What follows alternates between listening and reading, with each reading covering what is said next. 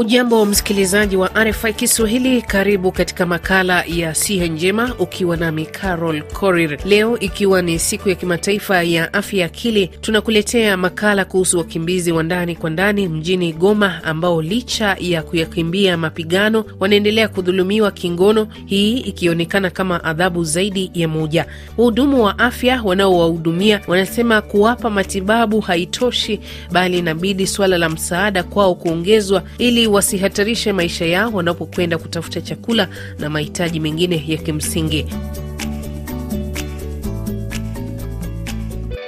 Kwa mujibu wa shirika la madaktari wasio na mipaka MSF eneo la Goma, wapo wanawake wengi ambao wamebakwa hadi mara tatu kwenye kambi hizo. Hao ni baadhi ya wanawake wanaoishi kwenye kambi hizo ambao wamekuwa wakisaidiwa kwenye vituo maalum vya afya vinavyoendeshwa na MSF maarufu Tumaini. Nilifika mwezi ya kwanza, minaishi mi na watoto wangu, basi maisha yetu naishi ama hapa Rusani maisha mbaya sana. Mateso ye iko ni tunaishi maake kama tuenda vunja tuwezi kula, na sasa tunafika kule wanatuharibisha, wanatubaka ngenisumbua juu sina kazi, sina cha kuwakulisha, njo maana siwezi beba mimi. Ikisha shindikana vile, njo tunakimbilia hapa kwa MSF juu atusaidie na, na vule manani mwa hivi juu tusikamatike na mba hatuna gizi, tutachunga watoto na tunateseka sana. Tulikimbiaka tuko bamingi sana, lakini kila mtu iko na hali yake, kila mtu iko na levo yake. Kazi inafaaka nandafuliana juu watoto bakule na niko na bwanangu na watoto tatu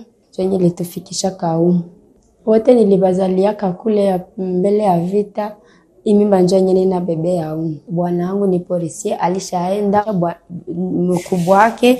Niko naona maisha ya umu siwezi iweza mie peke na watoto.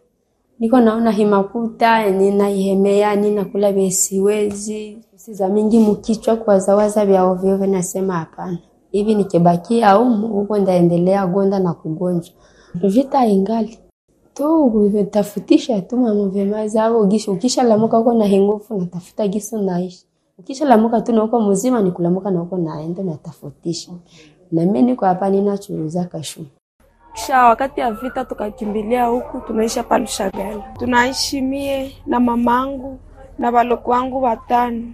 Ilikuwa mwezi ya tano maanake imeshapa miezi tatu. Nilikuwa naenda mamangu aliniambia kaende chuma. Nikaangalia mtu anatokea. Sa mtu alikuya alikuwa vala teni na iko na silaha. Then tunaona anavala teni na nikaanza ogopa. Ase nata ninapenda nilale nawe. Mimi nikakatala. Sasa nikatala akasema kama unakatala mimi nakuua. Sasa nibaka. Shaka nambia ananisiame nikayama na nipiga masasi. Sasa alimaliza akaenda. Mimi nikabakia na. Fika huku mka mama kanambia, mbona umerudia mbio? Mimi nikamwambia juu nikewaza nikielezea mamangu mie njo minaa mamangu anakuwa na kinywa sote atanitangaza ama ataita wajirani. Siwezi cheka na mtu na siwezi kala na mtu inakuwa tu saa yote kwa niko niko tunali. Tulizungumza pia na mmoja wa wahudumu kwenye kituo kimoja cha Tumaini. Anaeleza umuhimu wa wadau kwenye sekta ya msaada kujumuisha matibabu, afya ya akili na msaada wa kibinadamu ili kuwasaidia wanawake hao. Mimi kwa majina naitwa Tasila Claudine. E, niko Goma, natumika na shirika la MSF Holland. Niko supervisor anayehusika na kazi za SGVB, pia niko mganga ninatumika katika kambi la Bulengo hapa pembezoni za mji wa Goma. Nianze tu kwa kuuliza, siku yako huwa mm, unakumbana na yapi na yapi katika shughuli zako za kuwahudumia wanawake? Kila asubuhi e, ninafika kwa biro yetu kubwa hapa kwa mji wa Goma. E, tunajiandaa kwa gisi ya kuchukua magari na kwenda huko kwa kambi, na huko tunashinda mchana kutwa tunatoka huko saa kumi unusu na huko tunashughulika na kazi za wamama wenye wanakuja kwa kituo chetu tunakiita Tumaini hapo Bulengo, wamama ambao wamepata shida za ujeuri ama wamama ambao wamebakwa hapo tunawashughulikia. Uh, wanapata matibabu kwa dawa na pia wanapata matibabu kimafikiri. Claudine, wanapokuja kwa mfano mara ya kwanza wanakuwa na hali gani? Tumefanikiwa kabisa uh, kujengewa jengo ambalo linafaa kwa kupokea wale wamama, kwa sababu jengo letu ina vyumba kumi na, mi, eh, kumi na mbili. Kuna vyumba vinane ambavyo waganga wanatumia na vyumba vinne ambavyo wale ambao wanasaidia wale wamama mafikiri wanatumia, na pia tuna biro yetu kubwa hapo. Kwa mwanzo tulikuwa tukitumikia tu kwa hema. Ile hema ilikuwa kabisa si comfortable kwa kupokea wale wamama. Sasa hao wamama wanapokuja, kama vile ulivyouliza, wanakuja ni wamama wenye kabisa wamejaa huzuni na uchungu mwingi. Mara nakuta wamama hata wanalia wanakuwa na machozi mengi kwa sababu yaliyowapata ni mazito na ni ya uchungu sana. Wakati mama anafika, akifika, tunaangalia hali yake jinsi alivyo. Kuna yule ambaye anakuja kabisa, unakutana hali yake ya usafi si nzuri, wala angali anafika manguo yanachanika, wala unakutana mwingine hata nguo yake ya ndani ile tunaita nguo za siri hana. Ukifika kwa hiyo muda hivyo, huyo mama ameweza kutayari kitu kidogo kama vile sabuni, tuna mafuta,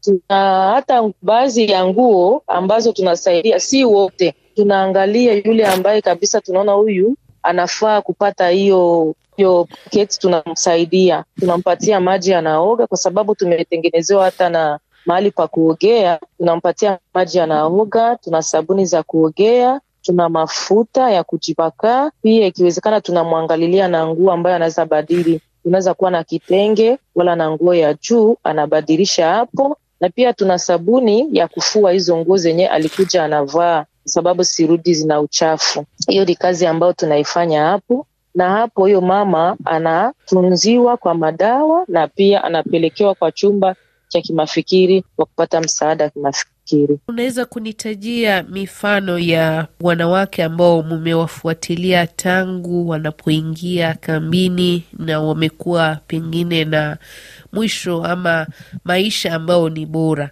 Siwezi sema, siwezi kupana mfano sahi kama wale wamama wanafikiria kwa maisha ambayo ni bora, pale tunakuwa tunapunguza ile uchungu maisha ikiwa bora ni wakiwa wanapata pia sapoti ya kupata kama vile chakula kutoka wengine maaktes ambao wako hapo kambini, lakini unakutana sasa hao wamama, ijapokuwa sisi tunajikaza kuwatunza kwa kiafya na kimafikiri, unakutana sasa maisha pia huku nje si mazuri, kwa sababu mahali ambapo kwanza wanalala hizo hizo tenti zao ambazo wamejengewa, sijui ni tenti ambazo kabisa si comfortable kwa mtu kukaa ndani. Maisha ya chakula si mazuri. Sasa huyo mama hata anaporudi kwetu, kweli tunaona kama tumefanya jambo la muhimu, tumekisha kumtibu, tumekisha kumsaidia kimafikiri, lakini unakutana ile shida nayo iko pale, bado tu anaonekana ni mwathirika. Kuna baadhi ambao hmm kwa muda mulisha wahudumia hapo awali, lakini